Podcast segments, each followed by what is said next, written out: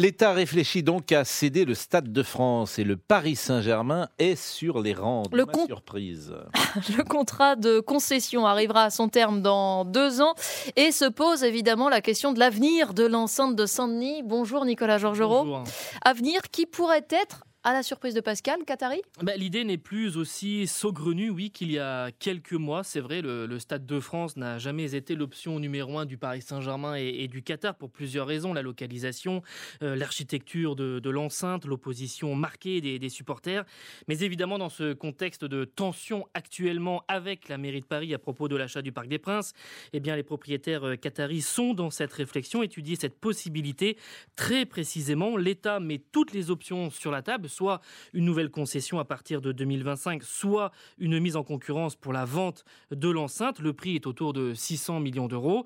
Et cette information du journal L'équipe nous a été confirmée. Une société a bien été mandatée par le club parisien pour une étude de marché et pour sonder les partenaires, les sponsors notamment, afin de connaître l'impact d'un déménagement en Seine-Saint-Denis. L'ADN du Paris Saint-Germain, c'est le Parc des Princes, Nicolas Georgerot.